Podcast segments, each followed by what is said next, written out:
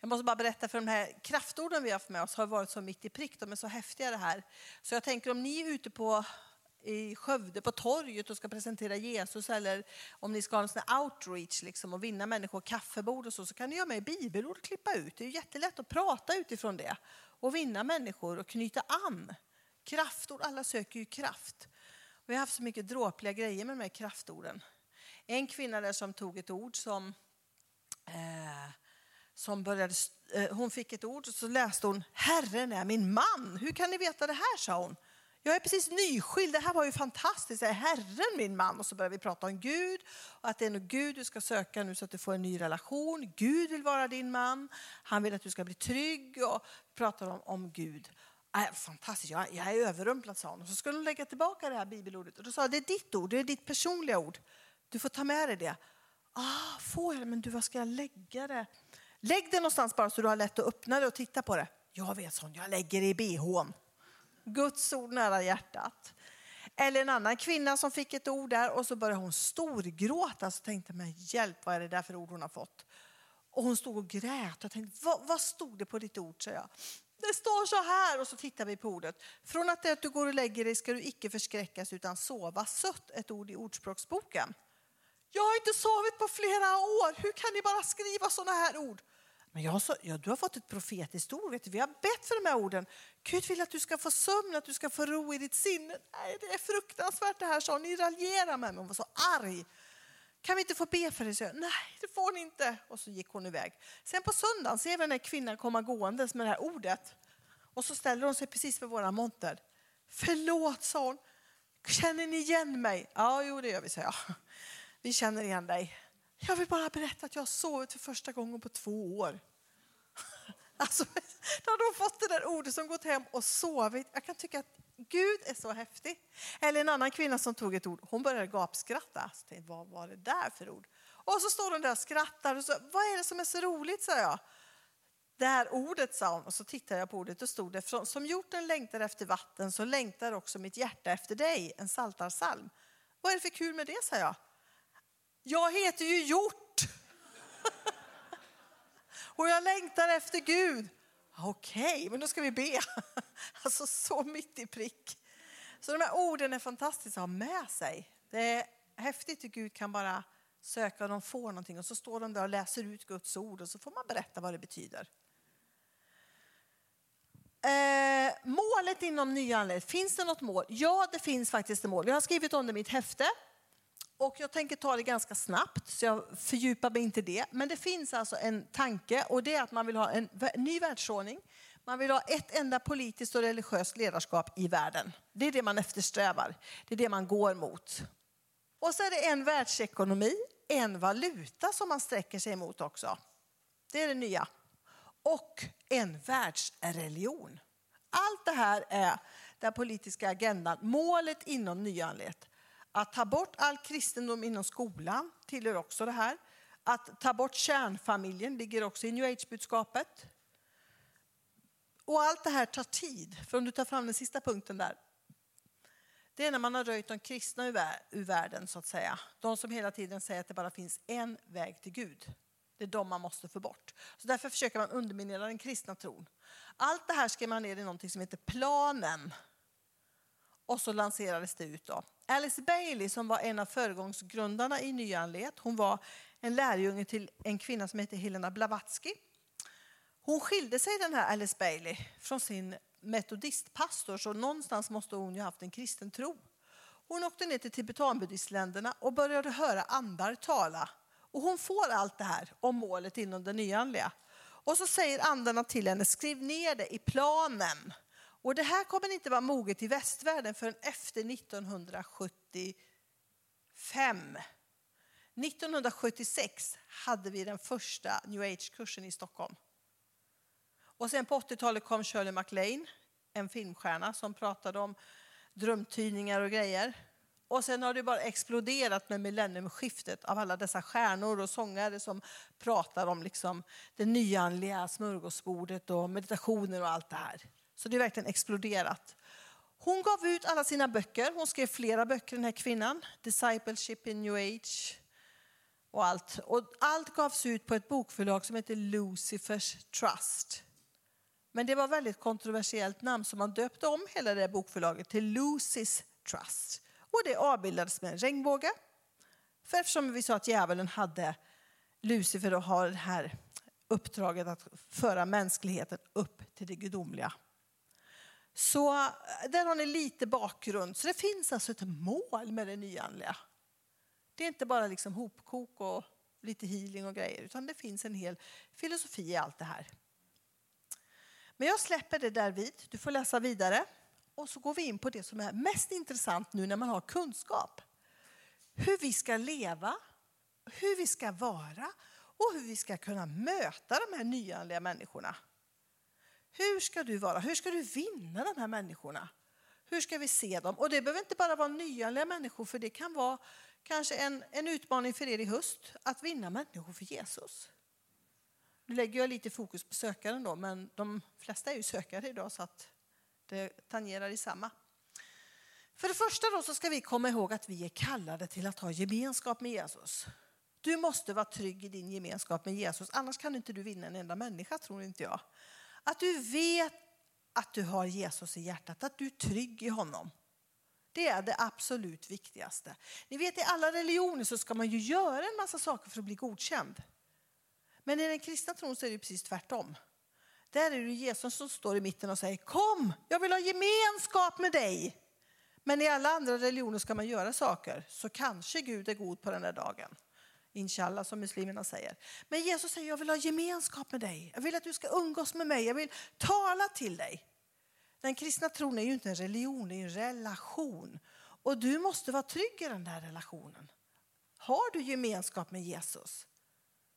Känner du honom? Får han tala in i ditt liv? Lyssnar du på honom? Eller babblar du bara hela tiden? Vem är han för dig? Där börjar allting för att kunna nå människor. Att du är trygg i din kärleksrelation med Jesus. Du kan ta nästa där då. Då behöver vi sätta oss ner som Maria. Marta och Maria, hur många predikningar har man inte hört om dessa kvinnor? Marta som hela tiden fixade när Jesus kom, hon hade inte tid att eh, sätta sig ner. Men Maria som släppte alla sina bestyr och bara såg Jesus när han klev in där i, i byn. Betania eller vad det var, han gick, var på besök. Och bara vill vara med Jesus.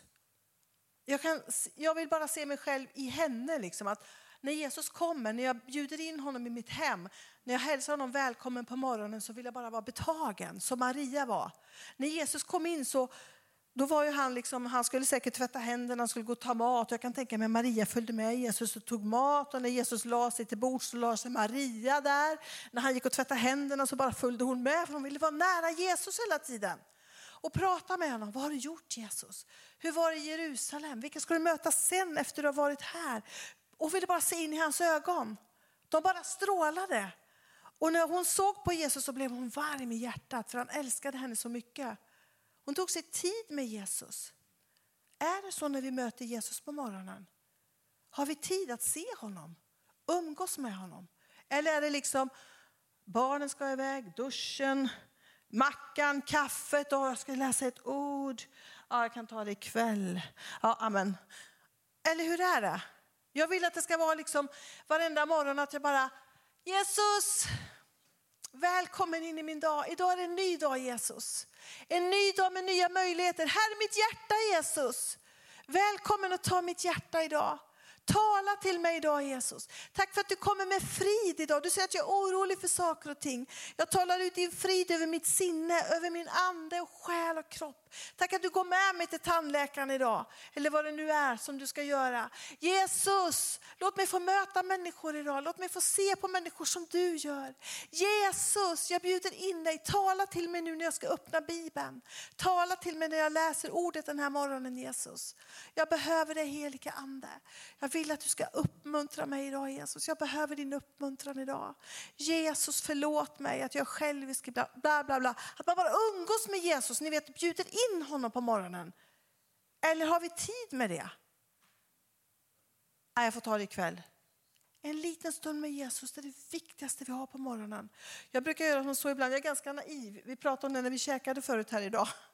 hur vi gör med Jesus där för att det ska bli naturligt och för att det ska bli spännande. Jag brukar göra som så ibland att jag kokar mitt kaffe, jag brer mina mackor och så kokar jag en extra kopp kaffe till Jesus. Och så sätter jag mig och så drar jag ut stolen för Jesus och så slår jag upp en kaffe till mig och så häller jag upp en kaffe till honom. Och sen öppnar jag min bibel och så sitter jag och läser. Själv ska jag gå framför dig på höjderna. De ska jag jämna ut. Kopparportarna ska jag spränga. Tack Jesus, du ska spränga kopparportarna för mig idag. Halleluja, jag ska ge dig skatter som är dolda i mörkret.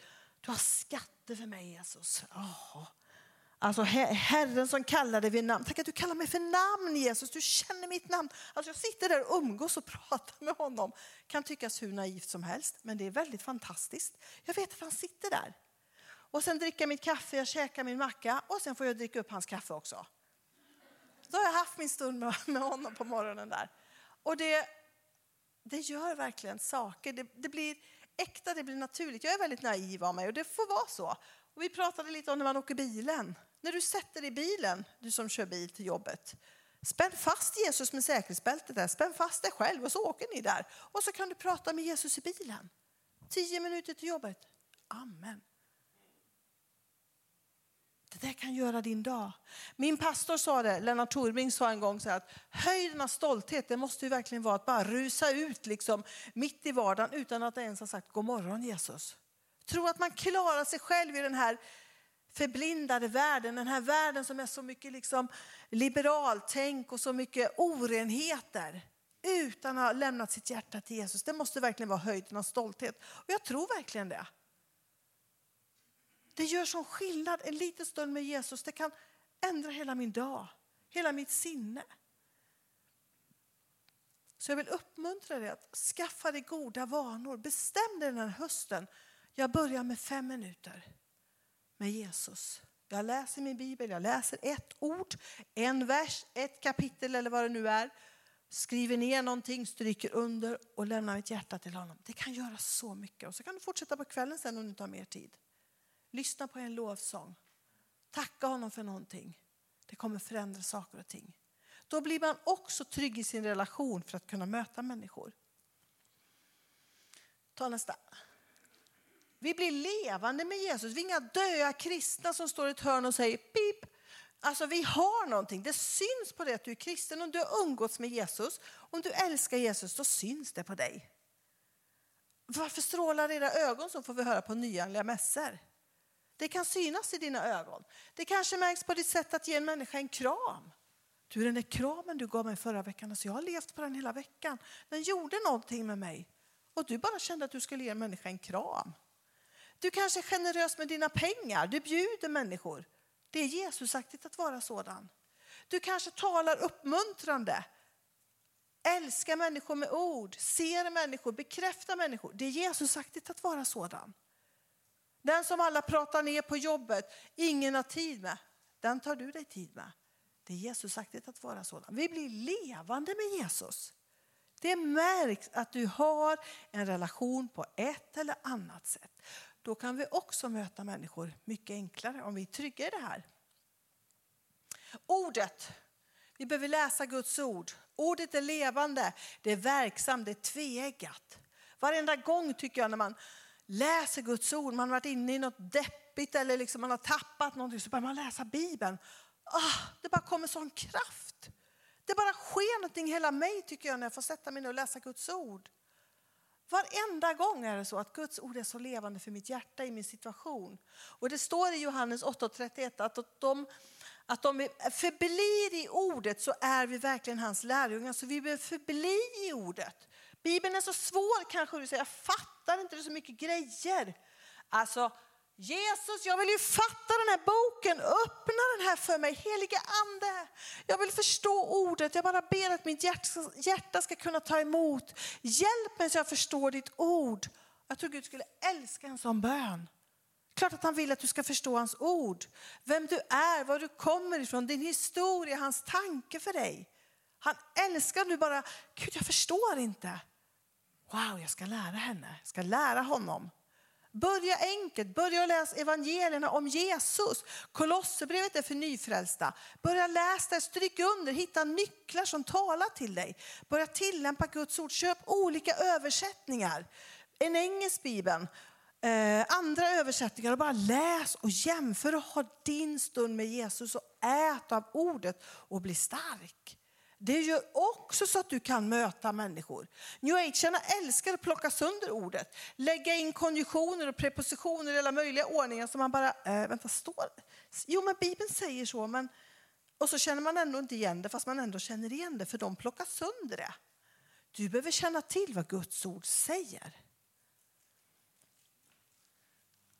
Tillbedjan. Vi behöver älska Jesus i bön och lovsång och tillbedjan. Hela Bibeln är full av tillbedjan. De spelade på pukor, cymbaler och flöjter. Och ni vet ju hur det är när man får sätta sig och lyssna på lovsång, sätta på lovsång i öronen och bara sjunga med med hjärtat.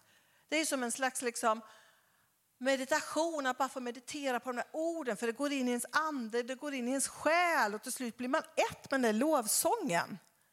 Det är fantastiskt, det är en form av bön att sjunga ut lovsånger och låta hjärtat vara med i det. Du kanske inte har några ord på svenska, några ord liksom i tungotal eller någonting, utan det kanske är lovsången som bara går i ditt hjärta. Det gör någonting, du blir trygg, du blir stark, du glömmer dig själv.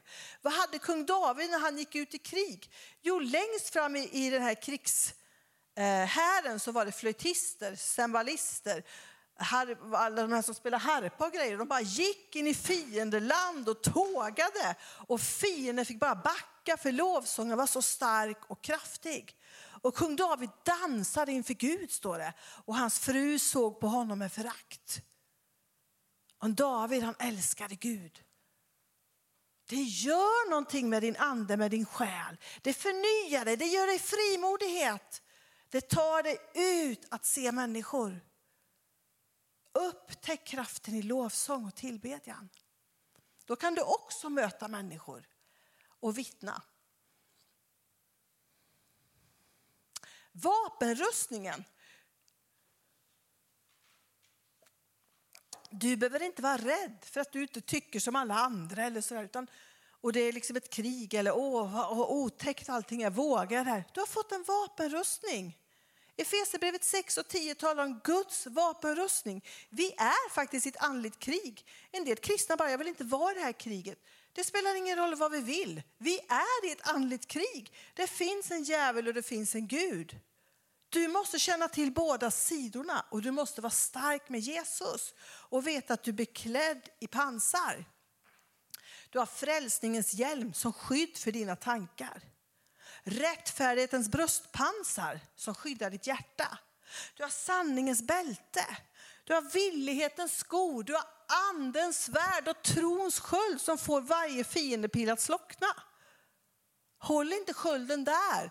Håll den upp mot djävulen. Nu djävul räcker det. Jag har fått nog av dina lögner. Nu är det nog. Jag talar ut Guds ord mot dina lögner. Hitta Guds ord som en sköld mot djävulen. Vi behöver lära oss andlig krigföring. Jag fattar inte varför jag är så trött. Jag fattar inte varför jag inte orkar något. Res dig upp i din kristna tro. Bara tala till djävulen. Det räcker nu. Du är fullt munderad. Du har hela Guds ord som bara backar upp dig. Vad gjorde Jesus när han var ute i öknen? Han talade Guds ord mot djävulen. Och djävulen hade ingenting att säga. Du behöver hitta dina ord som tystar djävulens mun. Med lögner, jag duger inte, jag kan inte. Nej, jag är en dålig kristen. Skaka av dig det. Du har hela Guds ord som backar upp dig. Han älskar dig. Våga tro på dig själv. Skaka av dig de här bojorna och bara nu i Jesu namn går jag ut i friheten som du har kallat mig till. Det är dags att resa sig upp som Guds armé. Och vet du när du ska möta de här människorna som inte tycker som du, som inte är kristna, som håller på med nyandlighet eller vad det är, då börjar ju du hemma i din kammare. Jesus, nu ska jag möta Lisa. Hon håller på med häxkonst, hon håller på med spådomar, hon håller på med healing. och vi ska fika idag. Men nu bara binder jag upp alla andar av spådom, av healing, av konfrontationer. Och jag begär Lisas hjärta till frälsning. Jag begär att hennes ande ska vara tyst i Jesu namn. Jag ska kunna tala, vi ska kunna ha en trevlig stund.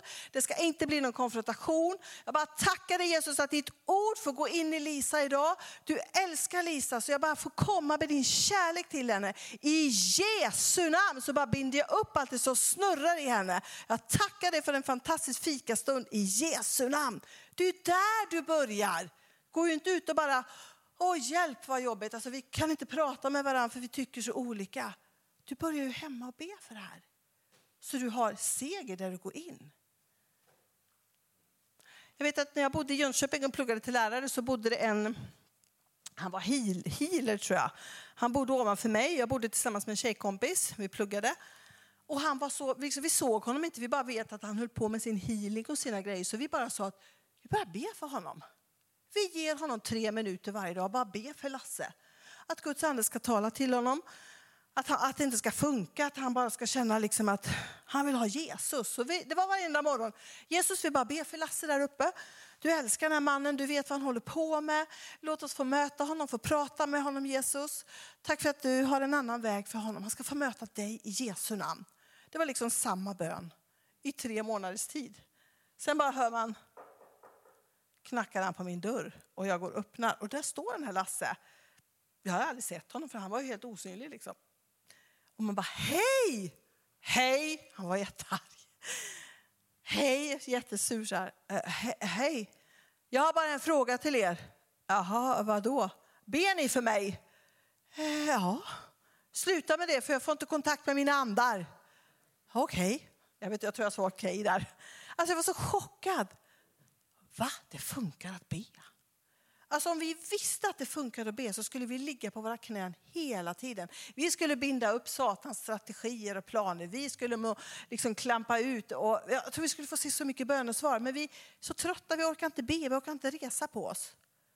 Men det funkar att be. Vill du se någon bli frälst, börja bryta ner den personens hjärta i bön.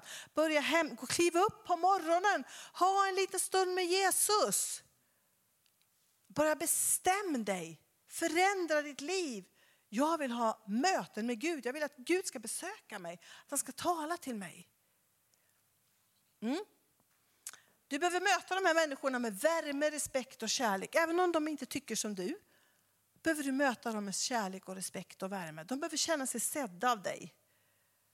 Du behöver lyssna här inne. Inte hålla på och döma, och liksom, för ofta säger de ni knistrar, ni tror att ni är så mycket bättre än oss. Det får man ju ofta höra tycker jag. Och du som är kristen borde inte göra så. Och det är alla möjliga grejer. Bara älska de här människorna till Jesus.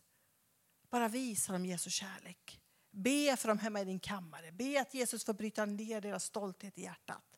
Och att du får ingång, att du hör den helige Ande säga att nu är det dags att vittna för henne. Hon sover dåligt på nätterna, hon är orolig för någonting. Och så kan du bara säga det. Vet, jag upplevde när jag bad för att du är orolig för någonting. Va? Hur vet du det? Alltså, det är så man vinner människor. Man börjar be, man börjar få hjärta för dem. Jag ska genomgå en svår operation. Vet du, ska jag be för dig? Får jag lägga händerna på dig? Ingenting att skämmas för. De, Oj, vill du? Ja, jättegärna. Ja, men då, går jag, då, då ska jag be för dig hemma. Nej, lägg händerna på dem när ni är ute och fikar. Krama om dem och säg, vet jag ber för dig, vet du, Jesus älskar dig. Det kommer gå bra. Ta bara in Jesus som det är världens naturligaste grej. Nästa. Var trovärdig det du säger. Håll inte på och gör en massa annat utan tror du på Guds ord, var trovärdig. Låt dem se hela vägen att du tror på det här. Det är på riktigt. Det är viktigt för dig. Bejaka anknytningspunkter. Aha, du sitter i en massa yogaställningar och går på yoga tre gånger i veckan. Vet du vad jag gör? Jag kliver upp varje morgon och säger välkommen Jesus in i min dag. Och så läser jag Bibeln. Det är nästan samma stund att sitta i den meditationen som de sitter och i den meditationen du sitter. Fast man har helt olika källor. Hitta de här anknytningspunkterna. Ha, du åker på retreats och kurser. Vet du, jag går till kyrkan varje söndag och lyssnar på Patrik som min pastor heter. Han predikar. Och det bara sätter mina, mina tankar igång så jag kan leva på den predikan en hel vecka. Nästan samma grej fast helt olika. Hitta de här anknytningspunkterna. Våga vara andlig. Du behöver inte sticka under stol med att du har Guds ande i dig. Vittna med egna erfarenheter. Berätta om bönesvar, mirakler du har sett. Berätta om Jesus, vad han har gjort i ditt liv. Jag har inga erfarenheter kanske du säger. Börja se dig om att du ska få det då. Nöj dig inte med mindre. Vad är det för månad nu? Nu är det september. Då har vi oktober, november, december. Du har tre månader kvar innan det är 2021. Vad har du för mål de här tre månaderna som är kvar? Vad förväntar du dig av Jesus? Oktober, november, december. Vad vill du se med honom? Vad vill du göra i ditt eget kristna liv? Ja, det blir väl bra. Jag ska jobba, mm, kanske gå till kyrkan. Och... Nej, vad vill du se? Ta en bok och bara, okej, okay, jag vill be med en till frälsning. Jag vill bli påfylld med den helige ande. Jag vill vittna på min arbetsplats och faktiskt våga säga att jag är kristen. Tre mål. Eller vad har du för mål? Sträck dig framåt, börja räkna med att det här vill jag se innan 2021. Jag nöjer mig inte med mindre. Och så bara börjar du be för dina mål, det du har skrivit ner. Gud, det här är mina mål. Låt mig få se det här. Jesus, jag vill, bli, jag vill få se den här tjejen bli frälst. Jag vill bli döpt eller vad det nu är. Börja be för dina mål och börja gå framåt. Kliv upp tidigare på morgonen. Ge Jesus fem minuter extra. Jag vill bara utmana dig, du som inte har några mål det här året. Nej, det blir bra, det har varit corona, vi får se. Du har tre månader på dig att förändra din höst och börja tänka, vad vill jag se med Jesus? Och så börjar du be för det här. Kontinuerligt, varje dag. Sträck dig i tro. Det kommer göra någonting och du kommer få erfarenheter. Du kommer få mirakler i ditt liv om du börjar gå i tro. Jag jobbar på en kristen skola. Varje år sätter vi mål med eleverna. Vad vill du se andligt? Vad vill du se kunskapsmässigt? Vad vill du se klassmässigt? Och så får de skriva upp det och så utvärderar vi det med föräldrarna på utvecklingssamtalen och sen får de utvärdera det vid varje termin. Ha, har jag uppnått det här? Nej, det har jag inte gjort. Varför inte det? Alltså vi behöver sätta mål. Vi behöver komma vidare i vårt liv. Så jag vill bara utmana dig, oavsett om du är 60 år, om du är 20 år, skaffa mål, börja se framåt. En egen bönebok med Jesus. Tre månader innan 2021. Vad blir dina mål?